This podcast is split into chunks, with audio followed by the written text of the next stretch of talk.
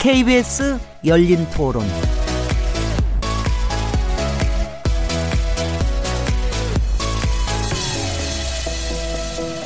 안녕하세요. 묻는다, 듣는다, 통한다. KBS 열린 토론 진행자 시민 김진혜입니다.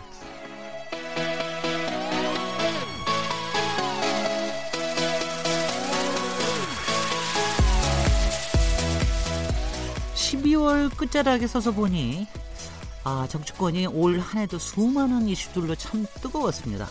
정치는 살아있는 생시, 생물에 비유될 만큼 정치적 변수와 이해관계를 얽혀서 예측할 수 없는 많은 일들이 벌어지곤 하는데요. 문재인 정권 2년 차였던 올 한 해도 수많은 전국의 변곡종을 지나왔던 것 같습니다. 여러분 올 한 해 의미 있었던 정치권 뉴스 어떤 것들로 꼽으시겠습니까? 오늘은 KBS 열린 토론 연말 기획 2018 결산 토론 시리즈 다섯 번째 시간입니다. 키워드로 돌아보는 정치 이슈라는 주제로 올 한 해 이슈를 키워드로 정리해보고 내년을 전망해 보도록 하겠습니다. 12월 28일 KBS 열린 토론 지금 시작합니다.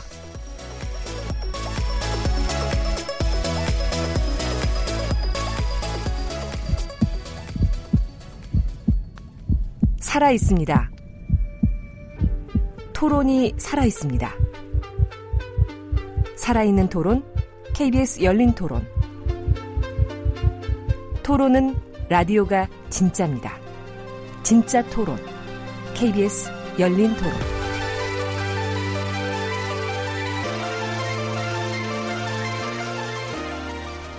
KBS 열린 토론 연말 기획 2018 결산 토론 시리즈 다섯 번째 시간입니다. 키워드로 돌아보는 2018 정치 이슈라는 주제입니다. 함께 얘기 나누실 패널 세 분 소개해드리겠습니다. 아, 권순정 리얼미터 조사 분석 실장님 자리하셨습니다. 안녕하세요. 아, 요새 정말 자주 나오시네요. 아, 저는 방송을 많이 줄였습니다. 네, 성한용 한결의 정치팀 선임 기자님 나오셨습니다. 네, 안녕하십니까. 거의 안 나오시는 분인데 어쩌다가 여기서 뵙니다. 최병묵 정치 전문 기자님 모셨습니다. 네, 안녕하십니까. 저기 올해도 열린 토론 계속 하시니까 뭐 마지막 이 시간 어떠, 어떠십니까? 글쎄 뭐 올해 워낙 한 정치 이슈도 굉장히 많았던 한 해였던 것 같아요. 글쎄 말이죠. 어, 그런 점에서 보면 저희 같은 사람이 좀그 자주 좀 더 나와서 좀 얘기를 해야 되는 거 아닌가. 내년에도 네. 그런 일이 자주 있기를 기대합니다. 아니 그 열린 토론에서 정치 주제를 가지고 월화수목금 중에서 그래도 한 이틀 정도는 항상 하게 되는 것 같아요. 뭐 사흘까지 늘리지는 않았으면 좋겠다 생각이 듭니다. 근데 내년, 내년에는 어 워낙 또 정치 이슈들이 있고 바로 또 저 총선 바로 전해기 때문에 아마 이슈들이 더 많이 쏟아질 것 같습니다. 우리 첫 번째 토론 주제 어, 대통령 지지율입니다. 이게 통상적으로는 아마 이 얘기를 안 했을지도 모르겠는데 연말에 대통령 지지율에 워낙 큰 변화가 생겨가지고 어, 이 얘기를 이제 마지막 시간에 하게 됐는데요. 어, 이건 리얼미터에서 먼저 얘기하죠. 어저께도 발표를 하셨죠. 어저께도 발표를 하셔서 요새 뭐 온갖 신문들에서 굉장히 네, 많이 그렇습니다. 나오는데 수요일까지 지금 대통령 해서. 지지율을 네. 지금 얘기해야 되는 이유가 뭡니까? 어, 지금 최저 수준으로 떨어져서 네. 언론에서 대서 특필을 하니까 얘기를 해야 되지 않나 그런 생각도 하실 수도 있지만 그것이 아니라 대통령 지지율이 떨어지면 사실상 민심이 어, 대통령부터 좀 멀어진다는 얘기잖아요. 그런 멀어지는 원인이라, 원인이라든지 그리고 또 1년 이제 연말인데 그 대통령 지지율을 통해서 그 이전에 어떤 일들이 있었는지 그런 들을 어, 지켜보는 그 의미가 있을 것 같습니다. 정확히는 어떤 변화가 있었습니까? 뭐 그 숫자로서는 네. 지금 문재인 대통령 지지율에 대해서 얘기하는 것이죠. 네, 그 어제 발표된 것에 따르면은 어, 긍정 평가가 3.3% 포인트 하락해서 43.8%가 나왔는데요. 네.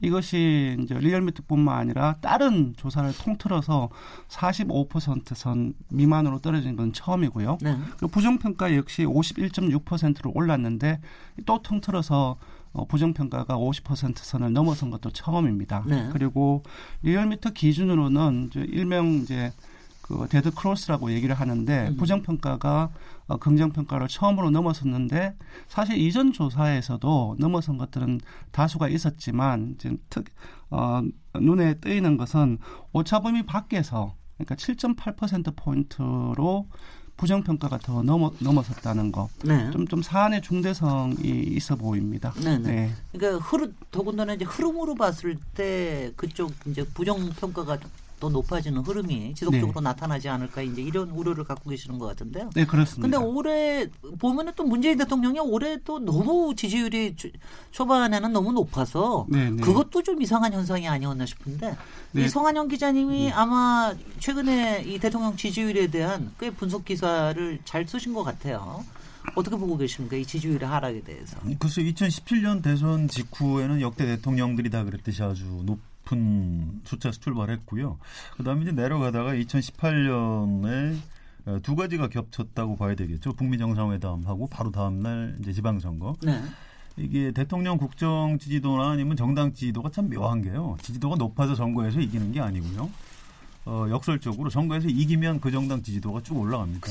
선거에서 지면 지지도가 쭉 빠지고. 네. 그래서 어, 저는 이게 그 뭐랄까요, 그 한반도 변수하고 이제 정치 선거 변수 두 가지가 같이 문재인 대통령 국정 지지도를 거의 상한가까지 네. 예, 끌, 끌어올렸던 게 이제 올해 6월달이고요. 그 이후에는 이제 완만하게 하락세를 보이면서 지금까지 이르렀다. 네, 네. 어떻게 보면 어, 좀 당연히 네. 뭐 어, 이 정도까지 내려오는 게 뭐 좀 정상이 아닌가 이런 생각- 생각도 좀 있, 습니다 저는 진즉부터 대통령 지지율 너무 높다고 불만을 토하던 사람이라서. 그런 면이 좀 있- 그게 뭐 불만까지 있을 필요 아, 저 없는데 불만, 저는 불만을 토했어요. 저는 이제 이게 네네. 그. 정상화되는 과정이다 이렇게 보는 거죠. 예, 예. 왜 그러냐면 사실 역대 대통령들이 대개 1년 6개월 정도 지나면 이제 대통령으로서 재임의 어떤 기간의 실적들이 하나둘씩 나오기 시작합니다.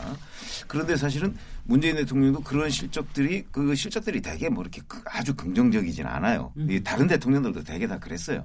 왜냐하면 처음에 기대가 워낙 높았기 때문에 네. 그 기대가 반영돼서 뭐 70% 80%뭐 이렇게 국정 운영 지지율이 가다가 점점 점점 내려와서 1년이 지나고 1년 6개월 정도가 지나면 대략 뭐 한 40% 안팎 정도를 왔다 갔다 아니 물론 예외는 있습니다만은 그 정도를 하는 게 정상 과정이다 이렇게 네. 보는데 그런데 문재인 대통령은 그런 정상적인 조정 과정을 거치지 않았어요. 네, 네. 그 거치지 않았던 것은 바로 우리 성 기자님 지금 말씀하신 대로 바로 그 어떤 외교 안보 이슈예요. 응? 그러니까 남북 정상회담이나 미국 정상회담이나 이런 아, 저 북한 비핵화 문제를 둘러싸고 벌어지고 있는 한반도 상황 이것이 그 문재인 대통령 지지율의 그 일종의 하방 경직성 그러니까 더 이상 밑으로 떨어지지 못하게 하는 아마 그런 작용을 했다고 보고 그 대표적인 게 9월 달 아니겠어요? 9월 달에도 예, 예. 사실은 문 대통령 지지율이 계속해서 떨어지다가 9월 남북 정상회담 발표가 되고 나서부터 떨어지는 걸 멈추고 약간 반등했지 않습니까? 네, 네. 음, 그런 걸 보면 지금 정상 그러니까 이 한반도 변수라는 그러니까 외교 안보적인 변수를 빼면 지금 현재 문재인 대통령의 지지율 40%를 약간 상회하는 이 정도의 지지율은 정상적인 조정 과정이다. 네, 네. 저는 그렇게 읽고 있습니다. 네, 권순정 기자님 어저께도 발표하신 것도 그렇고 최근에 뭐 여러 저 여론조사 기관에서 발표, 발표한 거 조금 네. 좀 내용을 네, 정리해서 조금 전에. 발표해드린 것은 네. 어, 리얼미터가 TBS 의뢰로 어, 지난 12월 24일까지 26일 이틀 동안 전국 19세 이상 1,003명을 대상으로 유무선 전화 면접 자동응답 방식으로 실시를 했습니다. 아, 표본 오차는 95% 신뢰 수준 플러스 마이너스 3.1% 포인트, 응답률은 6.9% 6.9%였습니다. 네, 네. 응답률도 딴 때에 비해서는 뭐 되게 비슷합니까 어떻습니까? 어, 그 리얼미터 같은 경우는 그러니까 이른바 이제 콜백이라는 것을 하기 때문에 자동응답이 줌에도 불구하고 좀 높은 푸- 그 수준이고요. 네. 예, 전화 면접을 하는 그 조사 기간 같은 경우는 10% 네. 그리고 한 다른 자동응답 한 곳은 3에서 한 5% 정도 음. 나옵니다. 다른 언론조사 기관 얘기하실 생각은 없으시죠? 네, 없습니다. 없- 제가 지금 질문을 하고 보니까 그런 것 같으네요. 네. 근데 지금 이제 그 저 그래도 어느 만큼 또 저 조사 기관이라서 예측을 하시는 것도 있을 텐데 예측과 또 거기에 대한 변수를 계속해서 얘기해 주시면 어떻습니까? 예, 저는 그 두 분께서 말씀하신 부분들에 대해서 전반적으로 공감을 합니다. 왜냐하면은 집권이 2년 차에 다른 어, 정권에서의 지지율을 봐도, 그러니까 예를 들어서 박근혜 정부라든지 그, M- 그 MB 그 이명박 정부에서의 국정 지지율이 전부 다 어, 집권 2년 차 말에 어, 40%대 초반이었습니다. 네네. 지금도 이제 40% 초반이기 때문에 뭐 그렇게 호들갑을 떨 정도는 아니라는 부분들을. 어, 공감을 하면서도 저는 조금 다른 측면을 좀 봐야 된다고 생각이 들어요. 네네. 그러니까 지금 보시면은 우리가 4.17 그 판문점 정상회담 이후에 5월 1주 차에 77.4%까지 올랐습니다. 네. 그리고 어 그 지난 어 요번 최근 조사에서는 43.8%까지 떨어졌는데요. 긍, 어, 긍정 평가의 격차가 8개월이 지나는 동안에 33.6%가 떨어졌습니다. 저는 어떻게 보냐 하면은 이 과정에서 어, 북미 정상회담이라든지 6.13 지선에서 여당의 압승 그리고 또 9월 2주차에 내리막길을 걷고 있다가 9.18 때부터 시작됐던 어, 평양 남북 정상회담 때 그렇게 그 두 번의 중간에 올랐습니다. 그러니까 선거 요인이라든지 그리고 한반도 평화 이슈 이런 부분들 때 중간에 폭 하고 뛰어 올랐는데 네. 사실 이 부분들을 제외하면은 전반적으로 그림을 보시면은 그 아까 말씀드렸던 것처럼 5월 1주차부터 현재까지 지속적인. 어, 내림세를 걷고 있거든요. 네. 8개월 동안. 음흠. 그래서 이 기간 동안에 이렇게 지속적인 내림세를 보이고 있다는 것은 어떻게 보면 좀 심각한 부분들이 있다라고 이제 봐야 될 것 같고요. 뭐 이제 다른 요인들도 이- 나중에 얘기를 그 하겠지만은 물론 경제적인 부분이 가장 큽니다. 네. 근데 사실 지금 갑자기 좀 저기 한 건 최근에 청와대 주변에서 일어나고 있는 여러 가지 뭐 문제들 이것 때문에 갑자기 좀 급 강한다라는 것 때문에 조금 더 문제시 하는 게 아닌가 하는 생각도 드는데 어떻게 봅니까? 글쎄요, 제가 알기로는 송한영 기자님. 예, 예. 그 아직 반영이 안 됐을 겁니다. 조금 더 봐야 됩니다. 지금 어, 어떤 그 청와대가 그 과거 박근혜 정부하고 뭐가 다르냐 이제 이런 그 도전을 받고 있는 건데 어, 이걸 어, 국민들한테 설득력 있게 잘 설명을 하면 뭐 어, 안정세를 그냥 유지할 수도 있지만 그렇지 않고 여기서 실제로 무슨 뭐 블랙리스트를 만들었다거나 민간인 자처를 진짜 했다거나 뭐 이런 것들이 드러나면 거의 그 지지율이 폭락할 수도 있는 그렇겠죠. 거죠. 그래서 아직은 어, 반영이 안 됐다고 저는 보고 한 다음 주 정도 수치를 좀 눈여겨 볼 필요가 있다고 봅니다. 네네. 어떻게 보세요? 근데 저는 이제 물론 그런. 요인 저도 뭐 비슷하게 생각을 합니다. 왜냐하면 이게 그 어떤 사회적 이슈 또는 정치적 이슈가 그 여론조사에 반영되는 게 조금 시차가 좀 있습니다 원래. 예. 거기다가 이거는 지금 진행되는 과정이니까 사실은 민간인 사찰이 있었다 없었다. 무슨 뭐 이렇게 지금 대립되는 그 이슈잖아요. 그러니까 지금 어느 한쪽으로 그 판명이 안 됐단 말이죠. 어 그거에 관한 검찰 수사 같은 것도 지금 진행이 되고 있고.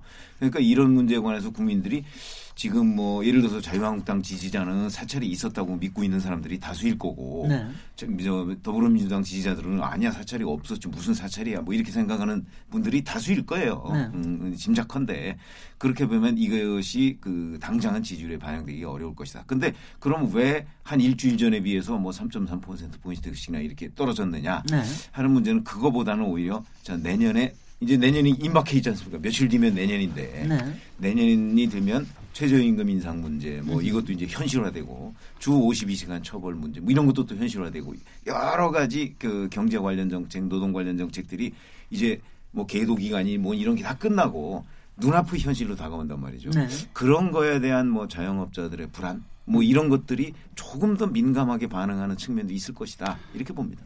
씨. 예, 조금 보완을 하면요. 어, 지금 이전에 계속 떨어질 때하고 이제 최근에 떨어지는 부분은 조금 약간 양, 양상이 조금 다릅니다. 그러니까 어제, 아, 그러니까 이번 주에 발표된 것을 제외하고, 어, 재지난부터, 지금부터 한 2, 3주 동안에는 하락하기는 했지만 하락세가 살짝 상당히 그, 그 폭이 좁았거든요. 예, 예. 그 기간 동안에 뭐가 있었냐면은 문재인 대통령이 사실상의 국민들이 인식할 정도로 경제 회복의 전면에 나섰던 부분들이 있습니다. 음. 메시지라든지 행보가 상당히 많이 강화되었고 언론 보도를 통해서 많이 나갔습니다. 그랬던 것 같군요. 예. 근데 그 이후에 이제 이렇게 떨어지는 부분들은 제가 봤을 때는 물론 경제적인 부분들이 깔려 있고 그리고 내년의 부분들이 좀 어려운 부분들이 예상되는 부분들이 있음에도 불구하고 경제 외적인 다른 부분들도 저는 있다고 생각이 듭니다. 물론 김태호 논란 이 부분들은 아직까지 완전히 반영되지 않은 부분들이 있지만은 이 그 논란 자체가 상당 부분 저는 반영이 됐다고 생각이 들고요. 네. 그 외에도 KTX 탈선 사고라든지 여타의 악재들이 많이 겹쳐 있습니다. 그러니까 네. 단순히 어, 경제적인 문제로서 최근의 하락을 좀 환원시키기는 어려운 부분들이 있고요. 이제 짚어야 될 부분들은 이 경제적인 문제와 어, 사실 이제 청와대 내부의 어떤 조직의 어떤 어, 기강의 문제 그런 부분들이 실제 여부와 그 실제 그런 거 아닌가는 어, 관계가 없이 대중들이 인식하기에는 상당히 나쁘고 그리고 이전 정부와 별 차이가 없는 방식으로 인식하게 되는 그런 과정들이 지금 최근에 어, 그런 인식이 좀 확장되고 있다는 생각이 들고요. 음흠. 그래서 지금에 떨어지는 부분들은 물론 아까 말씀드린 것처럼 경제적인 부분들을 가장 큰, 큰 것이지만 다른 부분들이 어, 더 이제 더 붙여져 있는 것이 아닌가라는 생각이 듭니다. 네. 태도 성환영 기자님. 예, 네. 저는 어, 문제보다 그 문제를 어떻게 생각하느냐 인식, 또 네네. 그 문제를 어떻게 풀려고 하느냐 태도. 어, 대통령이나 정부의 태도가 더 문제라고 생각을 합니다. 예. 사실은 어려움이 있어도 국민들한테 정직하게 얘기하고 우리 어려움을 같이 극복해 봅시다. 이렇게 할 경우에 국민들이 그 정부를 지지하죠. 과거에 전례가 많이 있습니다. 김대중 전 대통령이 이제 외환 위기 와중에 대통령이 됐는데 외환 위기 아니었으면 대통령 안 됐겠죠. 그분이 그 대통령 취임사할 때 약간 울먹인 대목이 있었습니다. 우리 모두는 지금 땀과 눈물과 고통을 요, 요구받고 있습니다. 할때한한 5초 정도가 이렇게 그 말을. 못, 예, 못 잇고 그런 부분이 있어요. 근데 사실은 그때 김대중 정부 아무리 외환위기 극복도 좋지만 자 대우그룹 무너졌죠. 온갖 그 구조조정해서 엄청난 실직. 어? 하고 그때 지금 IMF 세대란 말이 있을 정도로 우리가 엄청난 타격을 받았습니다. 그렇지만 그 당시 김대중 정부 지지도 굉장히 높았습니다. 너무 힘들지만 아 우리 지도자가 우리하고 같이 이렇게 고통을 지금 어, 나누고 있구나. 아, 이런 신뢰를 주는 게 굉장히 중요한데 문재인 대통령이 이제 최근에 좀 태도가 달라진 것 같아요. 뭐 경제 그 전엔 우리 잘할 수 있다. 뭐 이제 경제는 심리다 이런 말이 있으니까 우리 극복할 수 있다. 이제 이렇게 긍정적인 얘기를 하다가 최근에 진짜 어렵습니다. 뭐 이제 이런 얘기를 이제 하기 시작하고 어 이제 우리 우리 이제 정부 시작한 지 한 1년 반이 넘었는데 왜 이렇게 성과가 없느냐라고 참모들 질책하고. 뭐 일자리 만들기 어렵다. 경제 뭐 구조적인 문제가 있다. 이런 얘기 하고 있죠. 네. 근데 해가 바뀌면서 이제 그런 얘기를 좀더 어, 좀 이렇게 좀 진솔하게 좀 어, 국민들하고 이제 공감하는 그런 자세를 취하면은 그래도 국민들이 좀 약간 봐주지 않을까요? 음. 저는 그렇게 생각합니다. 아 그러니까 오히려 초기 1년 동안은 조금 더 오히려 좀 낙관적인 태도를 보여서 별로 바람직하지 않았다. 그렇죠. 뭐 잘할 수 있다라고만 얘기하고. 예, 예. 그럴 일이 아니었다고. 네, 그럴 거죠. 일이 아니고 오히려 좀 진상을 수상하게 얘기를 하고 그렇습니다. 다 같이 어떻게 허리를 쫄라매든가 뭔가 같이 머리를 맞대자고 하는 그런 거를 좀 보였어야 되는 거 아니냐 이런 얘기. 아니 근데 저는 이거는 한 가지는 좀 느꼈습니다. 저 문재인 정부에서 보면은 자꾸 이렇게 문제를 풀 수 있다라고 하는 거로 이제 굉장히 그런 이미지를 좀 많이 강화를 한 게 아닌가 하는 그런 생각이 많이 들어요. 원래 정부는 그래야 되는 겁니까? 내가 할 수 있다 이렇게 해서 해야 되는 겁니까? 그게 양면이 있는 거죠. 이제 네. 그, 그게 이제 또 지지도가 높으니까 자신감을 갖고. 아, 글쎄요. 뭐 제가 그래 지지율 높고 그래 불만을 여겼던 그게 거예요. 이제 사실 독이죠. 네. 그런 네. 측면이 있습니다. 이게 참 역설적인 건데요. 예를 들어서 문재인 대통령이 2017년 취임하고 나서 뭐 온갖 위기설 많지 않았습니까? 곧 네. 전쟁이 날 것 같고 아, 그럼요. 무슨 코피 음. 작전 뭐 음. 이런 그 굉장히 이상한 용어를 우리 국민이 알아야 되고 음. 굉장히 불안했죠. 그런데 그때 문재인 대통령이 여러 차례 회의나 이런 데서 어, 한반도 우리가 한반도의 주인인데 우리 아무 할 일이 없는 것 같다라고 굉장히 무력감을 몇 차례 토로한 적이 있어요. 네. 근데 그게 어떻게 보면 아, 저 사람 참 무책임하다 이렇게 비판을 할 수 있는데 음. 제 기억에 여론은 그렇게 움직이지 않았습니다. 음. 아 맞다. 우리나라 참 약소국이고 글쎄 말이에요. 그때 북한의 그 음, 비핵화를 네. 시킬 수 있는 힘이 우리한테 없고 미국한테 있는 거구나 이런 것들을 절감하고 대통령과 일반 국민들이 공감을 했다. 저는 음흠. 어, 그런 경험이 있었다고 생각하거든요. 이제 경제 문제에 있어서도 문재인 대통령이 좀 그런 자세, 좀 더. 진솔하고 낮은 자세 이렇게 음. 접근했으면 좀 낫지 않았을까 이런 아쉬움이 있습니다.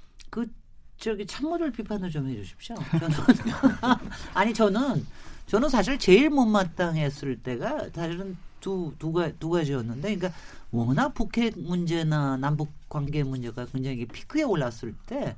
사실 국민들은 한쪽에서는 굉장히 이제 경제에 대한 생각이 바닥에 깔려 있었단 말입니다. 근데 이제 그때 몇 개 주요한 정책들이 세워지는 과정에서 너무 설명을 안 해주니까 너무너무 저, 아니 왜냐하면 저, 저도 좀 약간 전문가인 편인데도 너무 설명이 부족하다고 생각을 하는데 일반 시 일반 시민들은 얼마나 그게 답답했을까 저는 저는 그 점에서는 지- 그게 참모의 문제였는지 아니면 정말 청와대 자체의 문제였는지 그건 어떻게 보세요? 대통령이 문제고요. 참모들의 대통령. 문제죠. 예, 대통령 동시에 문제, 참모 문제. 네. 어, 저도 이제 그렇게 생각합니다. 소득주도 정장에 문제가 있고 최저임금이 급속한 인상에 문제가 있다라고 이제 어, 공격을 받으면 네. 그게 뭐 맞으면 맞다. 그렇지 않으면 그렇지 않다. 설명을 해야 되는데 네. 뭐이 사람들이 뭐 아이 뭐 떠들려면 떠들어라. 네, 그리고 얼마 있으면 좋아질 거다. 이런 네, 식으로만 뭐, 얘기하니까. 뭐, 얼마 있으면 없이. 좋아질 거다. 네. 보면 막연한 낙관론 어. 이렇게 하다가 이제 가랑비에 옷 젖는다고 네. 하죠. 지금은 대부분의 사람들이 아 이건 문제가 있구나 이렇게 인식을 하는 거고요. 또 급기야 문재인 대통령이 아, 최저임금을 너무 급속히 인상한 것은 문제가 있었다라고 음. 인정을 하고 정책 노선 같은 것들을 좀 이렇게 방향을 전환하는 그런 태도를 취하고 있는 거죠. 네. 네. 그래서 네, 사실은 네. 기자. 그 제가 이 열린 토론에 나와서도 그 한 차례 얘기했던 기억이 납니다. 무슨 얘기냐면 그게 김동연 부총리하고 장하성 실장 사이에 이제 엇박자 얘기가 사실은 작년부터 있었잖아요. 그런데 그 엇박자가 그 조금씩 조금씩 소리가 나다가 이게 극대화된 게 올 뭐 6월, 7월, 8월 뭐 이때쯤이라고요. 그래요. 어, 그래서 그때는 막 6.13 진짜 지방선거 다 끝나고 난 다음이었어요. 다음에 막 거의 깨지는 네. 소리가 났지 않습니까? 예, 예. 그래서 이제 두 사람을 뭐 한꺼번에 바꾸느냐, 뭐 한 사람만 먼저 바꾸느냐, 어쩌고 하다가 이제 결국은 지금 두 사람 다 바꾸는 걸로 이제 12월 달에 결론이 나서 지금 뭐 새로운 경제팀이 들어왔는데 그때 제가 뭐라고 얘기했냐면 사실은 뭐 소득주도 성장이다 이런 거에 대한 설명이 부족하다고 그러는데 저는 뭐 소득주도 성장을 계속해서 밀고 나가겠다는 건 장하성 실장이 그 예- 여러 차례 얘기를 한 적이 있어요. 예. 그리고 그건 바뀌지가 않는다 이렇게 얘기를 했는데 그러면 그 시점에 문재인 대통령은 무슨 생각이냐. 그러니까 김동연 부총리는 그때 한참 그 갈등의 쟁점이 소득주도 성장을 계속 밀고 나갔을 때 언제쯤 한국 경제가 회복될 것이냐.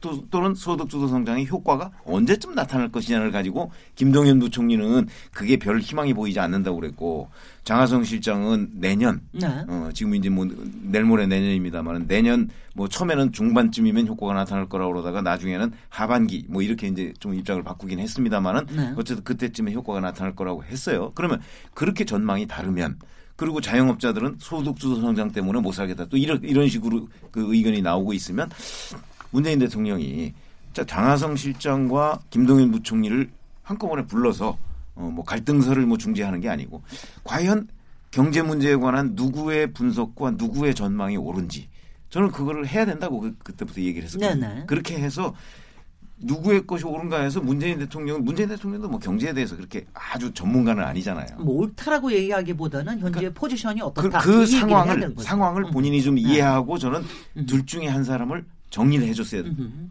된다고 생각해요. 네. 그렇게 되면 지금 같은 일을 조금이라도 좀 막지 않, 막을 수 있지 않았을까 음. 이런 생각을 하게 됩니다. 좀 아쉬움이 있습니다. 권순정 실장님은 뭐 경제 전문가는 아니지만 많이 어떻게 다른데요. 네.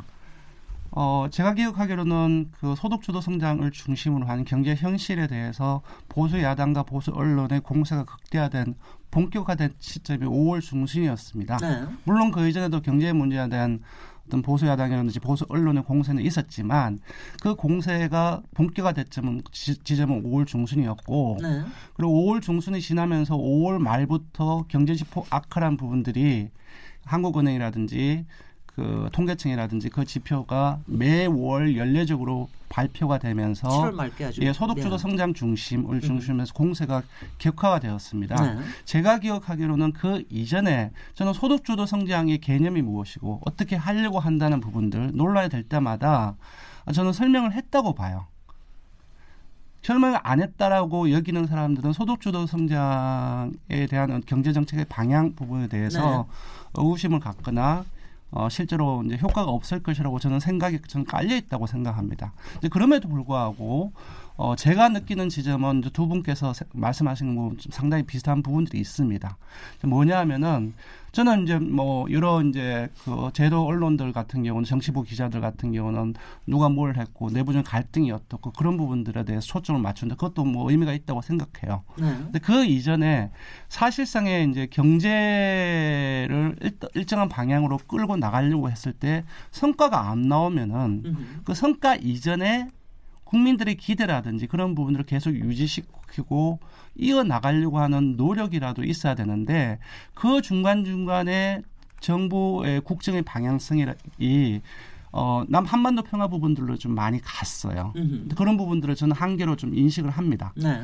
인식을 함에도 불구하고 그런 것들이 뭐 예를 들어 남북 정상회담 그런 부분도 있으면 바로 경제 상황이 사- 어려운 상황이었기 때문에 바로 턴을 해서 경제 문제에 집중을 하고 성과가 안 나오면은 기대감을 불러일으키거나 네. 아니면은 아홉 아웃풋만 있는 것이 아니거든요. 경제 정책에서는 음. 과정적인 성과도 있습니다. 그런 부분들을 저는 어, 정책을 많이 실, 그, 실행은 안 했지만 분명히 축적된 부분도 있다고 생각해요. 네. 그런 부분들과 음흠. 기대감을 어, 높여주기 위한 여러 가지 메시지나 행보가 이 기간 동안에 5월, 6월 지나면 7월 이 기간 동안에 지속이 돼야 되는데 저 그런 부분들이 거의 발견되지 않았어요. 근데 그런 부분들에서 저는 아, 물론 이제 그 원인 자체가 내부의 갈등이라든지 여타 요, 요, 요인으로 접근을 할 수 있겠지만 어, 저는 그렇다고 생각해요. 네. 예. 그 지금부터 그 약간의 또 전망을 좀 해볼 것 같으면 사실 이제 2019년도 상황을 보면 어차피 경제 경기가 그렇게 좋을 리는 없지 않습니까? 세계적으로도 이제 불황이 계속이 되고 저성장 계속되고 있고 그리고 뭐 산업 정책에 의한 구조 조정이라고 하는 건 시간이 어차피 걸릴 테고 소득 주도 성장이 성장의 그 정책들이 어, 성과가 있건 없건 간에 시간이 또 걸릴 테고 그런가 하면은 이제 야당에서의 반격은 엄청나게 클 테고요. 남북 정상회담 아니 그러니까 북미 정상회담에 대한 게 아마 2, 3월 달 안에는 뭔가 정리가 되긴 하겠지만 그걸 뭐 그걸 어떤 상수로 보고 있기는 좀 쉽지는 않을 것 같고요. 그 점점점 아마 거세질 겁니다. 뭐 최근에 지금 한 2, 3주 동안에 어, 뭐, 보수 언론들 뿐만이 아니라 야당들의 이 공격들을 보면 아주 집요하게 공격을 하고 있는 게 보이거든요. 그러면 이럴 때 뭐가 뭐 이렇게 반전이 될지 아니면 더 안정사가 될 무슨 뭐가 있겠습니까? 어떻습니까? 글쎄 이제 그 2019년 정치 전국 을 전망해 볼 수 있는 포인트가 몇 가지 있을 겁니다. 일단 네. 뭐 대외 변수긴 합니다만 북미 정상회담 가능성이 있고요. 그다음에 자유한국당이 2월 말 3월 초에 전당대회를 해서 그렇죠. 당 대표를 뽑습니다. 어, 지금 야당의 사실은 그 선장이 없기 때문에 청와대하고 좀 이 어떤 협상과 대화가 잘 안 되는 측면도 있습니다. 음. 그런 불확실성이 좀 해소될 수가 있지요. 그다음에 이제 문재인 대통령이 할 수 있는 일 중에는 어, 청와대 개편. 어, 그다음에 그 어, 내후년 총선에 나설 사람들을 내년에 적절한 시기에 단계적으로 아마 어, 개각을 할 겁니다. 거기에 네. 국무총리가 포함될지는 잘 모르겠습니다만 에, 그런 것들 어, 내년에 이제 여러 가지 포인트가 있겠죠. 그런 걸 카드를 뭐 한꺼번에 쓸 것 같지는 않고요. 어, 이렇게 전국을 살펴가면서 음. 문재인 대통령 나름대로 뭔가 좀 지지율 회복을 위해서 노력을 하겠죠. 노력을 하겠죠. 아, 우리, 우리 하겠죠. 아니, 아니, 해야, 해야 해야죠. 되는 거고요. 당연히 네. 어, 당연히 이제 네. 해야 됩니다. 그런데 그 이제 정책 참모들이 과연 어디 어디까지 해야 음흠. 되느냐 이게 정치 참모 정책 참모가 그렇게 다른 건 아닙니다만 사실은 대통령하고 공동 운명체거든요. 나는 거기서 열심히 일했는데 뭐. 뭐, 뭐, 딴 사람들이 일을 잘못해서 뭐, 난 잘못이 없다. 이건, 이건 말이 안 되는. 겁니다. 문재인 정부하고 나중에, 어, 수석 실장들이 다 같이 평가를 받는 건데, 네. 저는 그, 어, 1년, 그동안 1년 반 동안 논쟁에서 졌다고 생각을 합니다. 이게, 에, 야당은 사실은 원래 반대하는 게 당연한 겁니다. 또 이른바 모든 수단을 동원해서요. 그런 거죠. 네. 야당의 존재 가치는 반대죠. 네네. 그다음에 어, 언론도 음. 어떤 그 성향에 따라서 어, 어, 정권에 대해서 뭘 이렇게 요구를 아주 강하게 하죠. 문재인 정부의 어, 뭐 소득주도 성장, 혁신 성장, 어, 공정 경제 그 중에서 소득주도 성장 멱살만 딱 붙잡고 음흠. 이거 폐기해라. 음. 정책과 노선 바꿔라. 사실은 문재인 대통령은 소득주도 성장, 혁신 성장, 공정 경제 이 세 가지를 묶어서 공약을 하고 대통령이 당선이 된 겁니다. 네. 그러면 어, 그걸 어, 추진하다가 좀 문제가 있으면 이런 부작용을 보완해라 이렇게 요구하는 게 맞는 거지 소득주도 성장 폐기해라 이렇게 요구하는 거는 정권 내놓고 나가라 하는 그렇죠. 얘기하고 좀 존재- 비슷한 존재 거죠. 그래서 딱 그거는 뭐, 뭐 야당은 그렇게 주장할 수 있는 거고요. 음. 그래서 그건 상수로 놓고 대통령과 청와대 참모들, 정책 참모, 정치 참모들이 해야 될 일은 국민들한테 야당은 저렇게 얘기를 하지만 우리는 지금 이런 어려움에 처해 있고 어, 성과가 어, 빨리 나오지는 않겠습니다만 어, 뭐 이러이러한 일을 꾸준히 해나가면. 우리 그 제조업 경쟁력도 어, 언제까지 살려갈 수 있고 우리 또 산업 정책 우리 같이 잘해서 일자리를 이렇게 이렇게 이렇게 만들어 나갈 수 있습니다. 지금 어려울 수밖에 없습니다. 네. 아, 뭐 우리 고통을 좀 같이 나눴으면 좋겠습니다. 이런 태도를 취했으면 참 좋았을 텐데 그런 어떻게- 부분이 좀. 보세요? 네, 어떻게 보세요? 아니 정말 그렇게 태도를 취했다면 네. 취했다면 2018년에 그 사실은 경제 상황이 지금 경제 상황에 대한 불신이 지금처럼 이렇게 크지는 않았을 거예요. 네. 그건 무슨 얘기냐면 아까 이제 권순선 실장님은 뭐 소득주도 성장이나 이런 경제 정책에 관해서 국민들한테 많은 설명을 해왔다. 이제라고 판단을 하시는 거고 저 같은 경우는 그게 그렇게 많은 설명이 있지 않았다. 더군다나 그 부총리하고 청와대 정책실장이 서로 의견이 다른 음, 거를 우리가 국민들이 많이 접하면서 경제 전문가가 아닌 사람들은 헷갈릴 수밖에 없는 거 아니겠습니까? 거기다가 지금 뭐 소득주도 성장 폐기하라라는 주문 또는 요구가 많이 있지만 그것이 그 통계청이나 이런 데서 발표하는 여러 가지 통계 수치들이 있잖아요. 네. 이런 객관적인 지표들이 만약에 아주 나쁘지 않았다면 그런 요구가 국민들한테 먹혀들질 않아요. 네. 음, 그러니까 지금은 그런 것들이 굉장히 근데 많이 먹혀들었다는 얘기는 바로 그 각종 경제 지표들이 계속 나쁜 나쁜 방향으로 흘러갔단 말이죠. 그러니까 이 부분을 반전시키기 위해서 8월 달처럼 뭐 통계청장을 바꾼다고 될 일이 아니에요, 이게. 예, 그러니까 그런 부분에 관해서 대통령부터 확실하게 인식을 하고 국민들한테 뭐 최소한도 몇 개월을 기다려 달라든가 아니면 뭐 요즘 또 가끔 이제 나오잖아요. 뭐 여러 가지 보완책 얘기가 나오잖아요. 그거를 한 7월 달이나 8월 달쯤에 뭐 소득 주도 성장이라고 해서 뭐 절대적인 기준은 아니지 않습니까? 그러니까 거기에 대해서도 이러이러한 그 어떤 통계상의 문제가 지금 있는데 그거를 앞으로 경제정책상 소득주도 성장은 뭐 유지하되 이러이러한 식으로 보완해 나가겠다. 그러니까 지금 쓰는 그 문재인 대통령의 여러 가지 화법들을 7월 달이나 8월쯤 8월 달쯤에 아마 동원해서 그때부터 위기의식을 가지고 관리를 했으면 지금 같은 정도의 상황까지 오지 않았을 수도 있겠다. 이런 생각은 들어요. 권수정 실장은 어떻게 예, 저는 좀 전망을 좀 하고 싶은데요. 어, 지금까지 제가 느- 느끼는 한, 한 8개월 정도까지 이제 프레임 전쟁에서 졌다고 봐요. 예, 예. 금방 지적이 나왔지만 그 프레임 전쟁에 승리를 하려면은 팩트가 있어야 됩니다. 음흠. 가장 강력한 무기인 숫자가 하나의 강력한 무기가 되겠죠. 근데 그 숫자가 받쳐주지 않, 않기 때문에 프레임 전쟁에 밀릴 수밖에 없는 거죠. 음흠. 5월 달부터 어, 자유한국당을 비롯해서 보수 야당에서 들고 나온 것이 어, 경제 정책 실패론입니다. 네. 근데 이제 최근 한 11월 달까지는 이제 무능론으로 왔어요.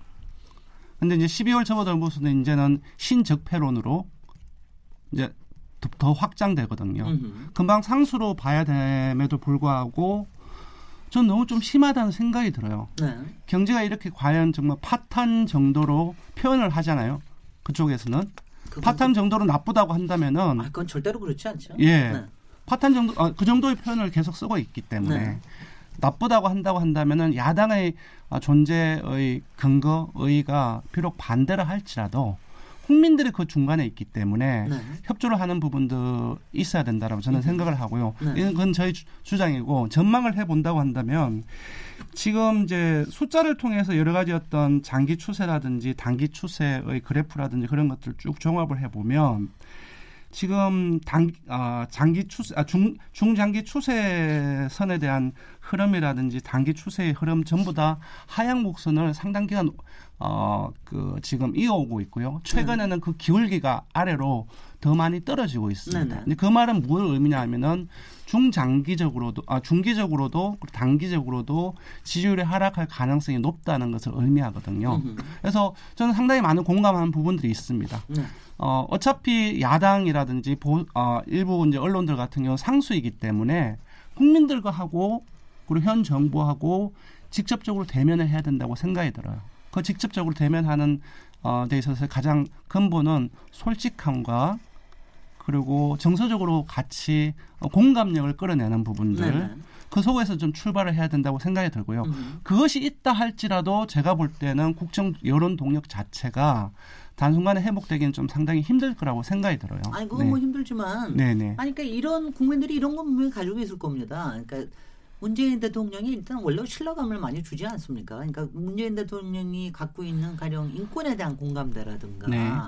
또 아니면 아파 상처받은 사람들에 대한 위로라든가 아니면 또 남북 저 평화에 관련된 이슈라든가 이런데 쏟는 관심보다 네 네. 이게 확실히 경제 쪽으로는 좀 떨어져 있는 것 같다. 성의가 좀 덜한 것 같다라는 이런 인상도 굉장히 중요한 것 같은데 저는 맞습니다. 그 인상이 아니 왜냐하면 저는 뭐 저도 나름대로 루트를 통해서 이렇게 좀 얘기를 하고 그랬는데 맨 처음에 일자리 현황판 만들었을 때처럼 나쁠 때도 오히려 설명을 해라. 왜냐하면 이게 왜 나쁘고 지금 이 문제에 대해서는 어떻게 저기래. 그러니까 꾸준하게 성의를 갖고 이거에 대해서 물고 늘어지는 모습을 보인다고 하는. 게 네, 그런 거를 공감합니다. 전달하는 데에 네. 저는 좀 예. 실- 실패를 했고 그리고 지금도 그건 늦지 않았다. 저는 이 시기에서 정말로 하나 짚- 정말 예. 끈기를 가지고 설명을 예, 해줘야 짚고 된다. 넘어가야 되는 거는 네. 뭐냐면은 어, 기본적으로 문재인 대통령이 가지고 있는 장점이 진정성입니다. 글쎄. 그거는 그 이념적인 지향성이 어떻든 간에 상당히 많이 공감하는 부분들이거든요. 저희 아버님이나 저희 장, 자인어른을 비롯해서. 음. 근데 그것이 항상 그런가 그렇지는 않습니다. 네. 저희가 발표하지 않은 문재인 대통령에 대한 신뢰도를 조사를 해보면은 어, 지지도보다 초반에는 상당히 더 높았어요. 음흠. 지금 이렇게 어려운 최근에 조사를 했거든요. 네. 어려운 상황임에도 불구하고 지지율은 거꾸로 돼 있지만 음흠. 문재인 대통령을 신뢰하는 부분에 있어서는 50% 중반대가 신뢰한다는 그런 말씀을 예, 하고 예. 있거든요. 네네. 아직까지 신뢰를 하고 있습니다. 음흠. 근데 이전에 조사한 것들을 비교를 해보면은 신뢰감도 문재인 대통령 개인에 대한 신뢰감도 한 20% 포인트가 떨어졌습니다. 그렇습니다. 네. 이 말은 뭐냐면은 국정에 대한 평가뿐만 아니라 문재인 대통령 기존에 진정성 있게 다른 생각을 가진 사람들도 진정성 있다고 봤던 사람들이 음흠. 이 시기가 일정한 시기가 지나면은 아예 신뢰감 불신이 더 높아질 수도 있다는 것을 의미하거든요. 그래서 상당히 이 시기가 상당히 중요하다고 생각이 들어요. 그게 네. 성한영 기자님 얘기하시는 아까 태도 또는 자세 네.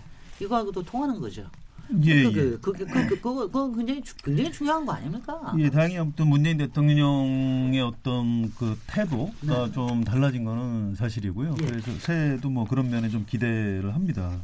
어, 그런데 거기다가 이제 우리가 좀 놓치면 안 되는 측면이 하나 있어요. 제가 이제 직업이 정치부 기자다 보니까 이런 얘기를 어디 가서 많이 하는데요. 네. 사실은 지지도가 높은 게 그 자체가 목표가 아닙니다. 그뭐 국정 지지도 높아지고 뭐 어디다 쓸 겁니까? 그게 높아야 일테면 뭐 선거에서 이길 수 있고 그래서 국회에서 의석을 많이 확보해야 법 법을 개정할 수 있고 그래야 이제 이른바 문재인 정부에서 이제 하고 싶어하는 어, 여러 가지 정책들을 이제 법률 개정을 통해서 이룰 수 있는 거죠. 근데 지금 이른바 문재인 정부에서 내놓고 있는 여러 가지 그 경제 관련한 어, 제도 개혁안들이 있습니다. 상법 개정안 내놓은 네네. 것도 있고요. 공정거래법 개정안도 있죠. 있고요. 그거 지금 되고 있습니까? 하나도 안. 안 되고 있습니다. 70% 80% 지지율 아무 소용 없더라고요. 그렇죠.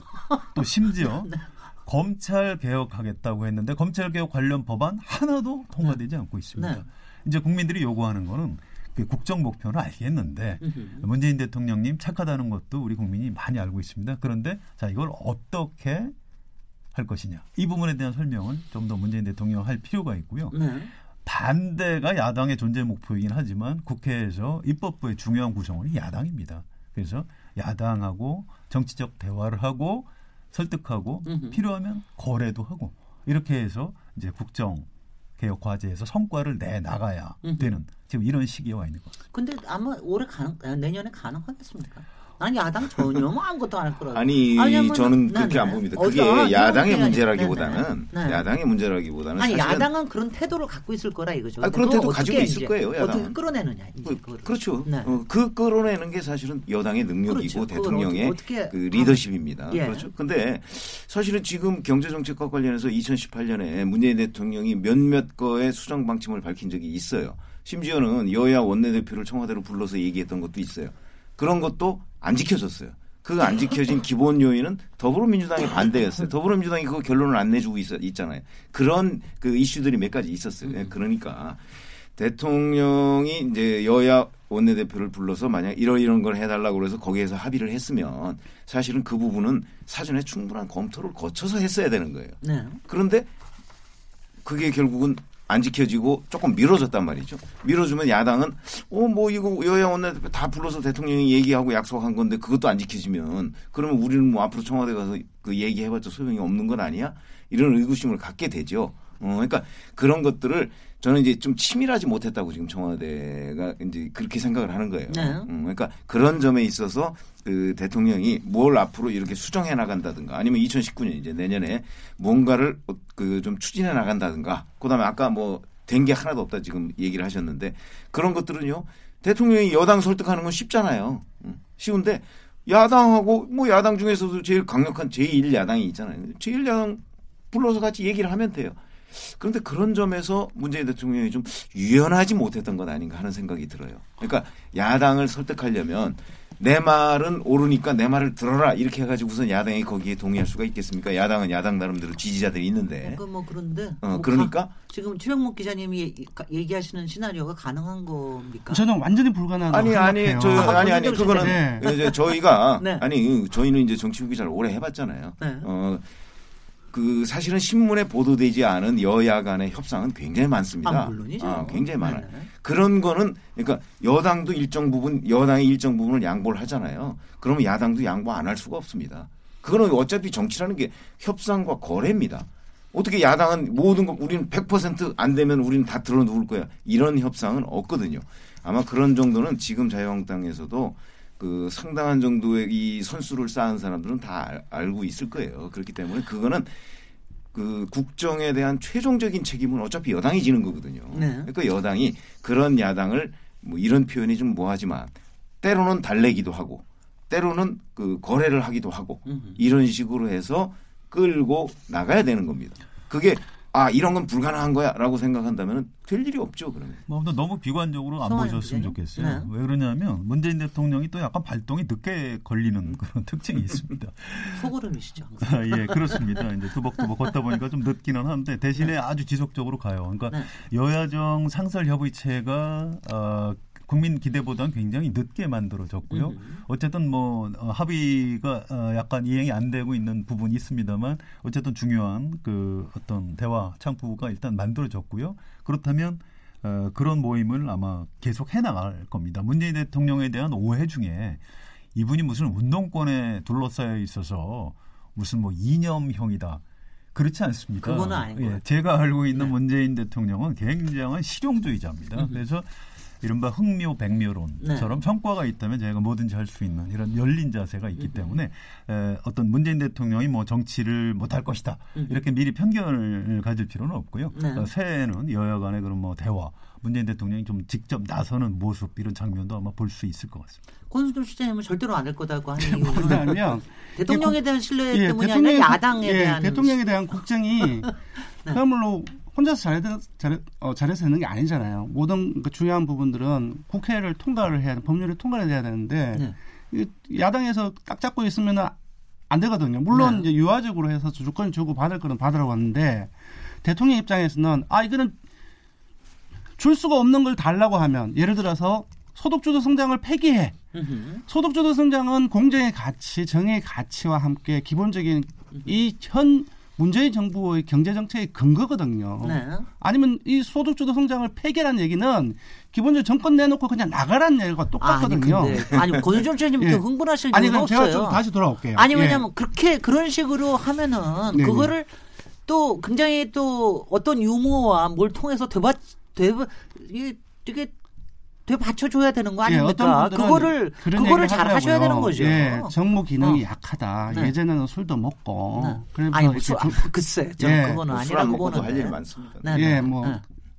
술의 문제가 아니라 일단 정무 기능을 얘기를 하면서 네. 좀 협상을 하고 그런 부분이 많이 떨어지는 거 아니냐 이런 지- 음. 얘기가 좀 일맥상통하는 부분들이 있다고 저는 생각을 해요. 네. 그래서 그런 부분도 전제입니다.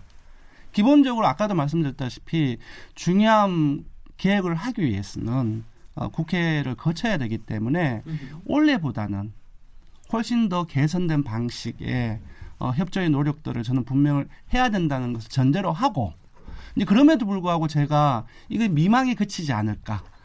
항상 국감 끝나고 나면 똑같은 아티클이 어, 신문에 기사에 쓸리는 것처럼 그리고 이런 식의 얘기를 하고 나면은 똑같이 반복된다는 느낌이 들거든요. 네. 협상을 하라. 근데 저는 안 될 것 같다는 이유가 뭐냐면 야당이 기본적으로 야당 역시 협조적인 태도를 어, 가지지 않으면은 문재인 대통령이 아무리 협조적으로 나간다 할지라도 그건 저는 미망에 그친다고 생각해요. 아니 저는 협조적인 태도를 지금 가, 질 수가 없다고 저는 생각을 하는데 그래- 왜냐하면은 그러니까 어떡하라고. 후년에 선거를 해야 되는데 왜 뭐하러 협조해줘요? 그러니까 아니 아, 그렇지 않습니다. 그거는 아, 분야. 분야별로 다른 네, 네. 거거든요. 예. 예를 들어서 우리가 이런 걸 생각해 보세요. 자, 1988년에 이제 노태우 정부가 들어서잖아요. 네. 어, 들어설 때 사당 체제였습니다. 88년 들어서자마자 바로 선거를 치렀어요. 4월 달에. 4월 달에 치렀는데 그때는 사실은 그 여당이 여당이 민정당 아닙니까? 네. 민정당이 너무 많이 될 줄 알았어요. 총선에서. 음. 그래 가지고 청 그때 기사 찾아보시면 청와대에서 온갖 고민을 했어요. 야 이거 우리가 너무 많이 되는 건 아니야? 음, 음. 이런 식으로 고민을 했거든요. 근데 실제 4월달에 집권 초인데 4월달에 딱 가보니까 여소야대가 돼버린 거예요. 아이고. 그게 한국 정치에서 최초의 여소야대입니다. 그 이후에 그- 삼 3당 합당이 있었던 그리고 건가요? 아, 3당 합당이 있었죠.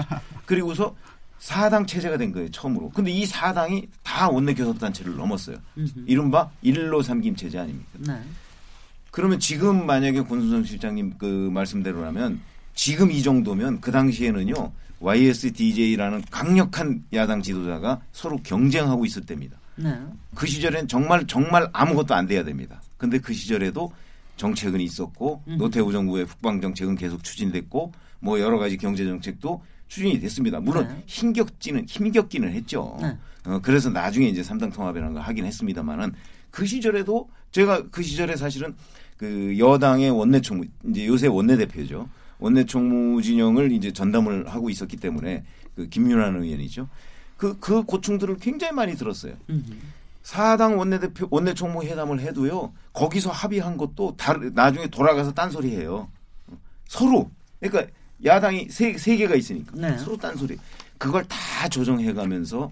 집권 여당을 끌어갔어요 아, 그러니까 그거에 비하면 저는 지금은 훨씬 더 쉽다고 생각합니다 예, 지금 시간이 이제 거의 다 돼서 마지막 한 말씀씩만 듣고 아 제가 하겠습니다. 최병, 네네. 최병 그. 선생님한테 제가 여쭙고 싶은데요.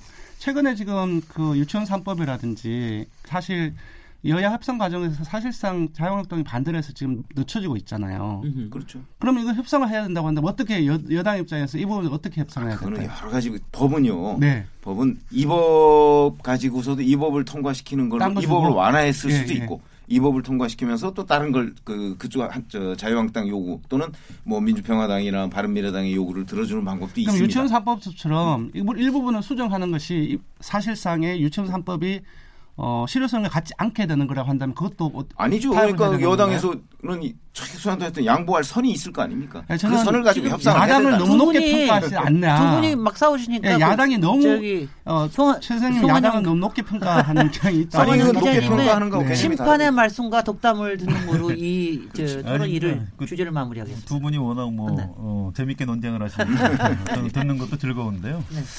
어, 아마 이러, 이렇게 보셔야 될 겁니다. 지금 국회법이 바뀌어가지고요. 이른바 국회 선진화법이라고 하죠. 그러니까 어, 국회 선진화법 도입 이전에는 과반만 확보해도 강행 처리, 이제 야당에서는 날치기라고 하죠. 이제 그렇게 해서 이제 그 법을 처리했는데 지금은 그것도 안 됩니다. 5분의 3이 돼야 그렇죠. 되고요. 그래서 어, 이제 방법은 둘 중에 하나예요. 이대로 그냥 아무것도 안, 안 되는 상황을 가서 다음 총선에서 이제 그 말, 그 것이냐. 야당을 이제 음흠. 심판받게 해서 음흠. 5분의 3 이상을 확보할 것이냐. 네.